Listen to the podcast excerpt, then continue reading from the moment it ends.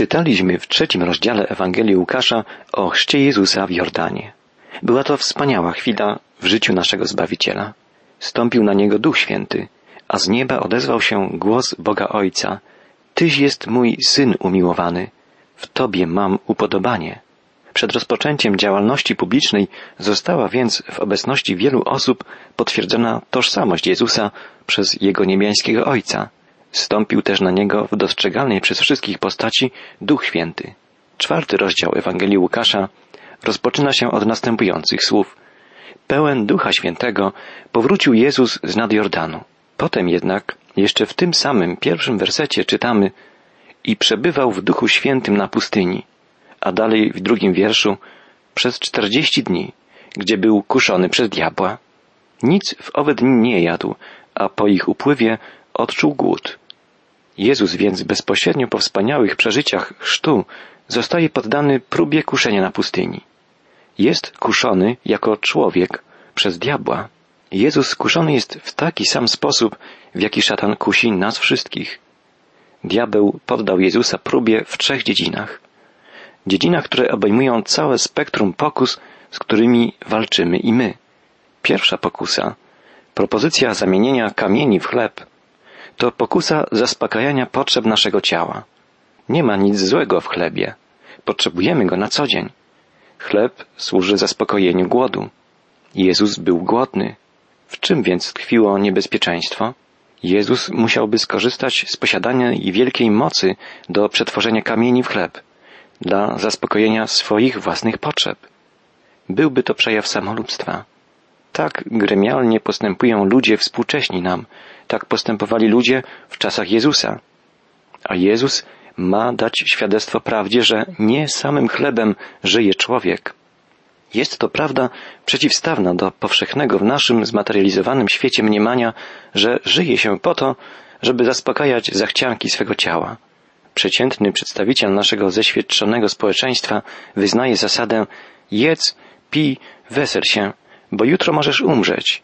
Samolubstwo, egoizm jest najpopularniejszą chorobą naszego zlaicyzowanego społeczeństwa. Jest problemem, z którym musi walczyć każdy człowiek, bo każdy z nas ma skłonność do samolubstwa, do treszczenia się przede wszystkim albo jedynie o siebie samego, do zajmowania się swoimi własnymi sprawami. Jezus odrzucił tę powszechną filozofię życia. Cała jego późniejsza działalność była realizacją zupełnie przeciwstawnego credo. Żyję po to, by pomóc innym, potrzebującym. Jezus nie żył dla siebie, lecz dla innych. Druga pokusa to pokusa władzy. W walce o władzę stosuje się polityczną intrygę, brutalną przemoc. Wojna jest jednym z narzędzi w tym procederze. Dla niektórych wojna staje się wręcz sposobem na życie i realizowanie swoich ambicji. Nienawiść, lęk pełnią tu rolę batów pędzących motłoch w pożądanym kierunku. Czasem motłochem stają się całe narody i wtedy dzieją się tragedie. Szatan triumfuje. Propozycja ofiarowania Jezusowi królestw tego świata, podjęta przez szatana, jest próbą wciągnięcia Chrystusa w ten właśnie wir walki o władzę. Jezus jednak zna inne zasady innego królestwa. Człowiek musi ulec przemianie, by wejść do królestwa Boga. Jezus mówi, jak zapisał ewangelista Jan, zaprawdę powiadam ci, jeśli ktoś się nie narodzi na nowo, nie może ujrzeć Królestwa Bożego. Jezus odpowiada szatanowi, napisane jest, Panu, Bogu swemu, będziesz oddawał pokłon i Jemu samemu służyć będziesz. Tak, Bóg jest władcą królestw. On jest królem królów. Trzecia pokusa to pokusa łatwej drogi. Wydawałoby się, że propozycja szatana, żeby Jezus rzucił się z narożnika świątyni w dół, jest dobrą poradą, jak zrobić wielkie wrażenie na tłumie religijnych Żydów i stać się sławnym już na początku działalności. Ale Jezus nie może przyjąć propozycji pójścia łatwą drogą do tronu. Zanim założy koronę chwały, musi włożyć koronę z cierni. Jezus musi cierpieć i umrzeć, byśmy my mogli żyć. Przypatrzmy się uważnie rozmowie Jezusa z szatanem na pustyni. Jest ona zapisana w trzech Ewangeliach synoptycznych. W Ewangelii Mateusza, Marka i Łukasza. Jan nie relacjonuje jej, bo podkreśla w swej Ewangelii boskość Chrystusa. Ewangelie synoptyczne ukazują Jezusa przede wszystkim jako człowieka, króla, sługę i doskonałego człowieka. Jezus był kuszony jako człowiek. Pamiętamy, że w zamieszczonym przez Łukasza rodowodzie Jezusa jego linia genealogiczna rozpoczyna się od Adama, od pierwszego człowieka, a więc sięga początków rodzaju ludzkiego, którego reprezentantami również jesteśmy. Jezus był ludzką istotą, poddaną pokusom tak samo jak my. Jednak Jezus nie uległ pokusom, nie popełnił grzechu. Przypatrując się więc, w jaki sposób Jezus odparł pokusy szatana, możemy uczyć się, jak walczyć z pokusami. Pomyślmy, jak wyglądałoby nasze życie, gdybyśmy potrafili odeprzeć każdą pokusę. Jezus zwalczał szatana i moce diabelskie przez cały okres swej służby. Był bez przerwy atakowany przez siły ciemności i zła. Był konfrontowany z wszystkimi problemami rodzaju ludzkiego. Doświadczał wszelkich cierpień i prób, jakich i my doznajemy. Jezus odniósł zwycięstwo dla ludzkości. Zwyciężył dla Ciebie i dla mnie. Jest jeszcze kilka spraw, które musimy rozważyć, jeśli chcemy właściwie zrozumieć sens kuszenia Jezusa. Czytaliśmy, że został napełniony Duchem Świętym. Jako człowiek Jezus potrzebował tego napełnienia, by być w stanie stawić czoła pokusom. Nie jesteśmy w stanie oprzeć się pokusom o własnych siłach. W siódmym rozdziale listu do Rzymian apostoł Paweł pisze Nie czynię dobra, które czynić chcę, lecz czynię zło, którego nie chcę czynić. Mam zawsze dobrą wolę, ale wykonania tego, co dobre, brak. Odkrywam w sobie prawo, że gdy chcę czynić dobrze, trzyma się mnie zło. Drogi przyjacielu, czy doświadczyłeś prawdziwości tych słów? Ewangelie stwierdzają, że Jezus był poprowadzony na pustynię przez Ducha Świętego. Był to więc Boży plan. To nie sam Jezus postanowił poddać się próbie kuszenia. To był plan Boga Ojca. Kuszenie Pana nie rozpoczęło się po upływie czterdziestu dni. Jezus był kuszony przez cały ten czterdziestodniowy okres. Oczywiście szatan nie przestał kusić Jezusa po jego powrocie z pustyni. Walczył z nim dalej. Szalał, gdy Jezus modlił się w Getsemane, gdy umierał na krzyżu. W trzynastym wersecie Łukasz pisze, że szatan odstąpił od Jezusa na pewien czas. Ważne jest, byśmy sobie uświadomili, że szatan jest osobą. Jego sylwetka jako osoby jest wyraźnie opisana w Piśmie Świętym. Nie wiemy, czy ukazał się Jezusowi w postaci cielesnej, czy jako duch, lub może jako anioł światłości. Biblia mówi w każdym razie, że Pan rozmawiał z nim twarzą w twarz. Pamiętajmy, że szatan może przybierać różne postaci. Może przypominać węża, może ryczeć jak lew, może ukazać się jako anioł. Kusić to znaczy łudzić, uwodzić i podniecać, pobudzać do zła. Gdy ktoś daje się uwieść, oznacza to, że w osobie, której udało się tego dokonać, musiało być coś, co spowodowało, że ta druga osoba uległa, że podporządkowała się tej, która kusiła. Jednak nie dotyczy to Jezusa. On mógł powiedzieć o sobie, już wiele nie będę mówił z wami, nadchodzi bowiem władca tego świata. Nie ma on jednak nic swego we mnie. Jeśli jesteśmy szczerzy, przyznamy, że nie możemy powiedzieć tego o sobie. Gdy szatan nas atakuje, często znajduje w nas jakiś punkt zaczepienia. Nasz Pan był święty, niewinny, nieskalany, odłączony od grzeszników, jak czytamy w liście do Hebrajczyków. Kuszenie Jezusa nie mogło więc doprowadzić do popełnienia przez Niego zła. Jak należy więc rozumieć to, że Jezus był kuszony? W księdze Genezis w 22 rozdziale czytamy, że Bóg kusił Abrahama, co oznacza, że poddawał go próbie. Bóg poddawał próbie także naród izraelski przez 40 lat jego wędrówki po pustyni. Jezus był poddany próbie, mimo że nie mógł zawieść. Znaczenie, sens tej próby może zilustrować przykład podany przez doktora Magii. Gdy był on małym chłopcem, powódź zerwała most kolejowy w okolicy jego domu. Żeby uruchomić na nowo linię, pracownicy kolei w szybkim tempie odbudowali wiadukt. Gdy był gotowy, wjechały na niego gwiżdżąc dwie lokomotywy. Ponieważ dla okolicznych dzieci była to niezwykła atrakcja, by oglądać dwie lokomotywy stojące równocześnie na moście, w dodatku gwiżdżące głośno, wokół mostu zebrał się spory tłumek. Jeden z najodważniejszych chłopców zapytał, co tu się dzieje? Inżynier kierujący budową odpowiedział, poddajemy most próbie. Czy sądzicie, że most się zawali? zapytał bystry chłopczyk. Oczywiście, że nie, odburknął inżynier. Jeśli wiecie, że most się nie zawali, to po co stawiacie na nim dwie lokomotywy? Zdziwił się chłopiec. Po prostu, żeby udowodnić, że się nie zawali, odpowiedział zniecierpliwiony inżynier. Kuszenie Jezusa miało taki właśnie charakter. Dowodzi ono, że mamy świętego, niewinnego, nieskalanego Zbawiciela. Dlatego możemy przyjść do Boga Ojca za pośrednictwem Jezusa, bo On nie popełnił grzechu, więc może wziąć na siebie nasz grzech. Nigdy nie będziemy poddani próbie w taki sposób jak nasz Pan. Kiedy my przechodzimy próbę, zawsze jest jakiś słaby punkt, w którym następuje załamanie. Kiedy to się stanie, szatan odsuwa się od nas na pewien czas, osiągnąwszy swój cel. Natomiast napór sił ciemności na Jezusa nigdy nie maleje. Analizując szczegółowo proces kuszenia Jezusa, stwierdzamy, że był on kuszony w trzech sferach fizycznej, psychicznej i duchowej, czyli w sferze ciała, duszy i ducha. Najpierw szatan podsunął Jezusowi pokusę w sferze fizycznej. Czytamy, wtedy diabeł powiedział, jeżeli jesteś synem Boga, rozkaż, aby ten kamień zamienił się w chleb. Diabeł nie proponował Jezusowi popełnienia przestępstwa. Chleb jest nam, ludziom, potrzebny do życia, jest koniecznością. Wiemy, że w trakcie swej działalności Pan nakarmił kilku bochenkami chleba raz pięć, raz cztery tysiące ludzi. Dokonywał więc cudu pomnożenia chleba. Istota pokusy tkwi tu w czym innym. Jan w swym liście apostolskim nazwał jedną z rządz, które nami sterują, porządliwością ciała. Człowiek, żeby żyć, musi jeść.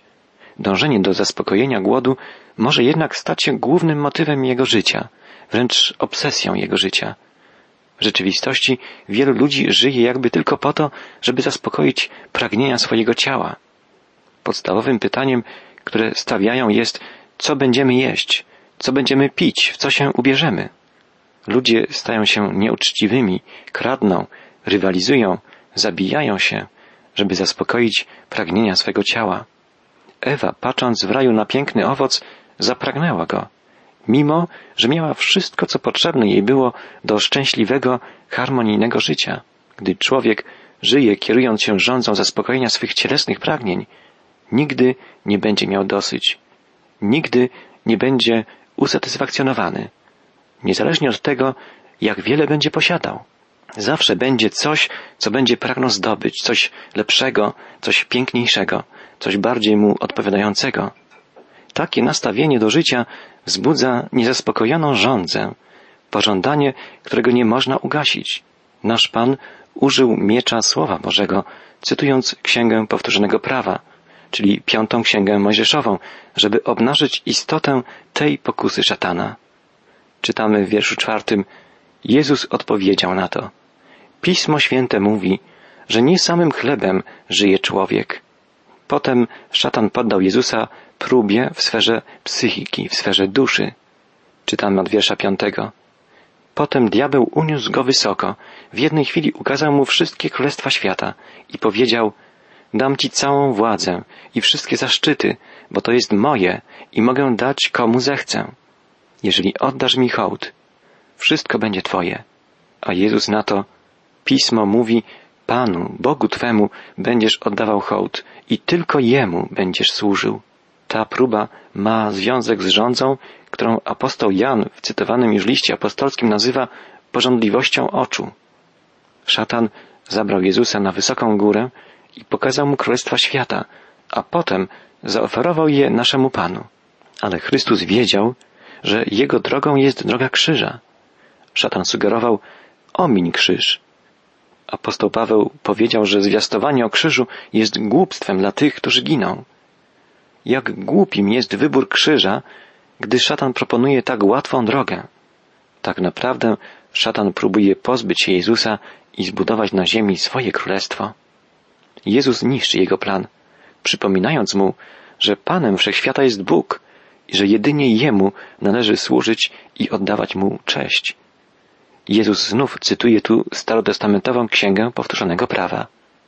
Szatan postanawia zaatakować jeszcze raz w sferze duchowej. Potem diabeł zabrał go do Jerozolimy, postawił na szczycie świątyni i powiedział Jeśli jesteś synem Boga, skocz stąd w dół, bo pismo mówi Aniołom swoim każę ciebie strzec i na rękach nosić cię będą, abyś nie zranił nogi o kamień. A Jezus odpowiedział Powiedziano Pana, Twego Boga, nie będziesz wystawiał na próbę. Wtedy diabeł zaprzestał wszelkich prób i opuścił go na pewien czas.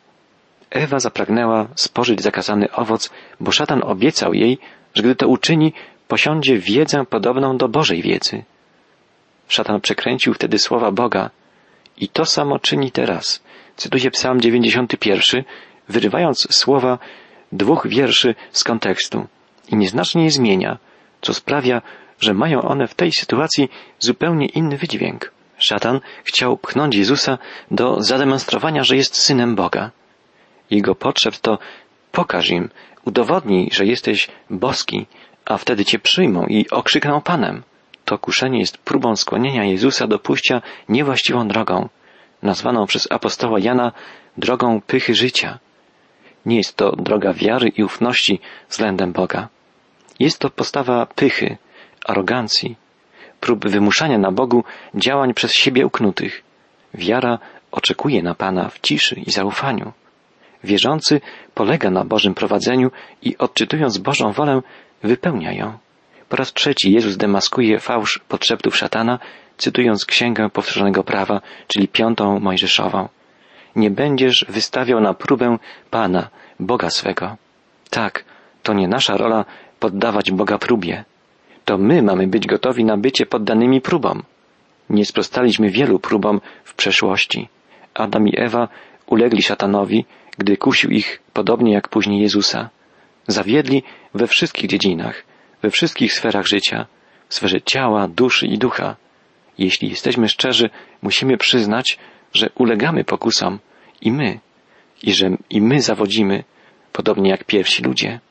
Ale mamy teraz przykład Jezusa. Szatan poddawał go próbom, takim jakim my jesteśmy poddawani.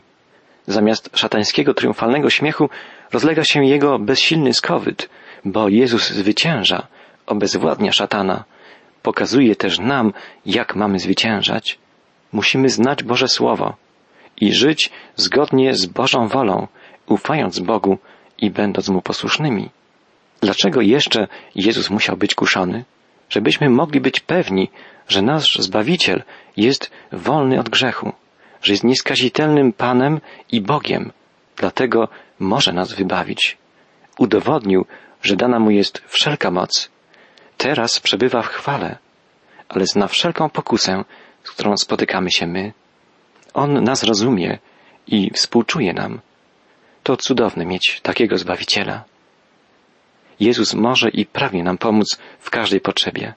Chce się wstawiać za nami i wybawić nas w jakkolwiek trudnej sytuacji byśmy się nie znaleźli. Po starciu z szatanem na pustyni Jezus powrócił do Galilei. Czytamy w wierszu czternastym Pełen mocy ducha wrócił Jezus do Galilei, a ludzie w całej okolicy zaczęli o nim mówić. Czytamy, że Jezus powrócił w swoje strony rodzinne w mocy Ducha Świętego.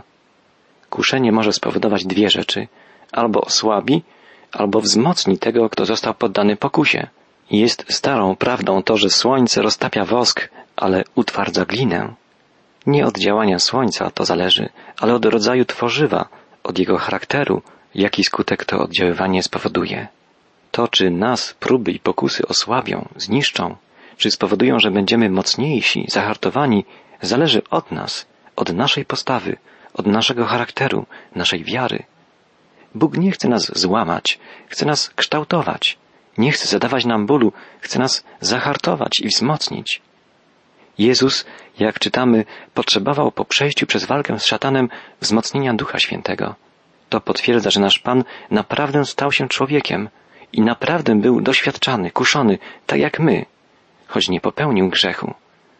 Jeśli Chrystus potrzebował wzmocnienia Ducha Świętego, o ile bardziej my go potrzebujemy. Na koniec czytamy, że Jezus powrócił do Galilei i rozpoczął nauczanie. Piętnasty wiersz czwartego rozdziału. Czytamy, wszyscy go podziwiali, gdy nauczał w tamtejszych synagogach. Zauważmy, że jest to początek jego publicznej działalności. Wieść o niezwykłym nauczycielu rozeszła się po całej okolicy. Jest wysławiany przez wszystkich. Wszyscy chwalą go i wielbią. Jednak wiemy, że tak naprawdę nie rozumiano jego nauki i odrzucano ją. Jest to możliwe chwalić kogoś, a jednocześnie go odrzucać. Tak było od początku służby Jezusa i było tak do końca jego ziemskiej wędrówki. Tłum, który witał go jako króla i śpiewał mu Hosanna, następnego dnia zmienił się w motło krzyczący Ukrzyżuj go. Jezus, mimo rozgłosu i sławy towarzyszącej mu po rozpoczęciu nauczania w synagogach, w swoich rodzinnych stronach nie został przez swoich zrozumiany ani zaakceptowany.